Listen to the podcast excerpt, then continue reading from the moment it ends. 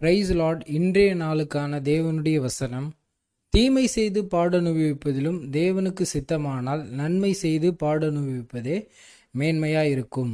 ஒன்று பேதுரு மூன்று பதினேழு. என்ன இங்கே அப்போஸ் ஆகிய பேதுரு தீமை செய்தால் கண்டிப்பாக நீங்கள் பாடு அனுபவிப்பீங்க.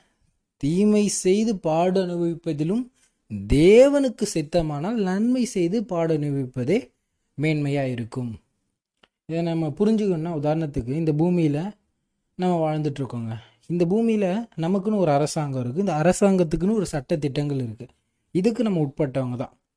இதுக்கு நம்ம ஒரு உதாரணத்துக்கு ஒரு வீடு வாங்குறோன்னா அதுக்கான டேக்ஸு ப்ராப்பர்ட்டி டேக்ஸ் எல்லாமே என்ன பண்ணோம்? ப்ராப்பராக நம்ம கட்டணும். உதாரணத்துக்கு நான் அதை நான் கட்டாமல் எனக்கு அதனால் ஏதோ ஒரு பிரச்சனையோ துன்பமோ வந்து நான் பாடு அனுபவிக்கிறேன்னா என்ன? நான் தவறு செஞ்சேன் தீமை செஞ்சேன் அதனால் எனக்கு அந்த பாடு வருது. அப்போது நான் அந்த பாடம் அனுபவிச்சு தான் ஆகணும். ஆனால் நான் நன்மை செய்து பாடம் அனுபவிக்கிறதுனா உதாரணத்துக்கு நான் ஒரு வேலை ஸ்தலத்தில் வேலை செஞ்சிட்ருக்கேங்க. எனக்கு கொடுக்கப்பட்ட வேலையை நேர்த்தியாக உண்மையும் முத்தமாய் எல்லாவற்றிலும் நான் நல்ல முறையாக செஞ்சிட்ருக்கேன். ஆனால் எனக்கு மேலே இருக்கிற ஒரு அதிகாரியோ இல்லை எனக்கு மேலே இருக்கிற ஒரு மேனேஜ்மெண்ட்டோ என்னை தட்டிகிட்டே இருக்குது நான் என்னை உயரவே விட மாட்டுது. எனக்கு வர உயர்வெல்லாம் வேற ஒருத்தங்களுக்கு கொடுக்குது. எனக்கு ரொம்ப பிரச்சனை பண்ணுறாங்க நான் நல்லது செஞ்சாலும் எனக்கு விரோதமாக தான் எனக்கு காரியங்கள் நடக்குது அப்படின்னு நீங்கள் நினச்சிங்கன்னா இதுவும் கஷ்டம் தானே ஒரு வேலை இடத்துல நம்ம நல்லது செய்கிறோம் நல்ல வேலையை செஞ்சிட்ருக்கோம் ஆனால் அதுக்கான பலனே நமக்கு கிடைக்க மாட்டுது. துன்பம் தான் நமக்கு கிடைக்குதுன்னா இதுவும் ஒரு பாடு. அப்போ நம்ம நன்மை செய்து நம்ம பாடு அனுபவிச்சா தேவன் கண்டிப்பாக நம்ம பாடுகளை பார்ப்பாருங்க. என்ன? ஏன் மகன் நன்மை செய்து பாடு அனுபவிக்கிறான். அப்போது தேவனுக்கு மகிமை உண்டாகும். அப்போது நம்ம அந்த தேவன் அந்த பாடுகள்லேருந்து நம்மளை விடுவிப்பார்.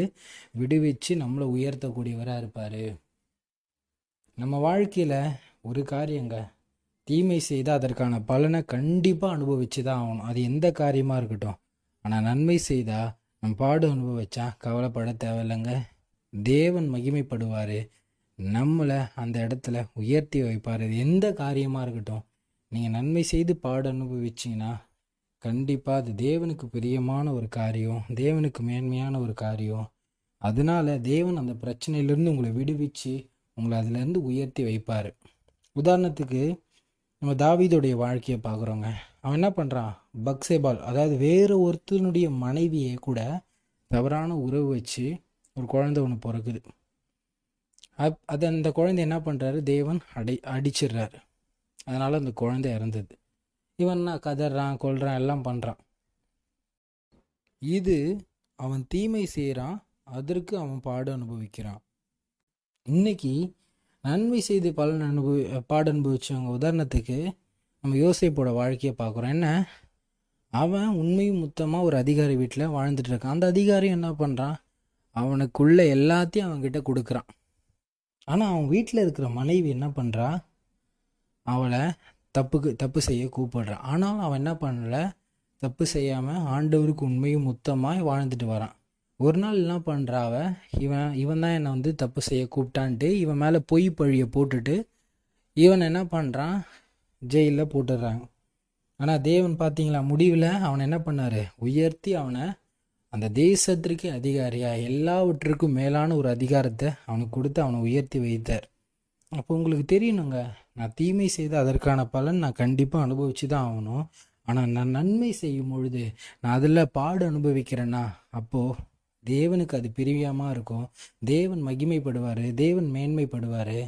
என்ன அந்த பாடுகள்லையும் என்ன அந்த பிரச்சனைகள்லேருந்து தேவன் உயர்த்தி உன்னதத்தில் வைப்பார்.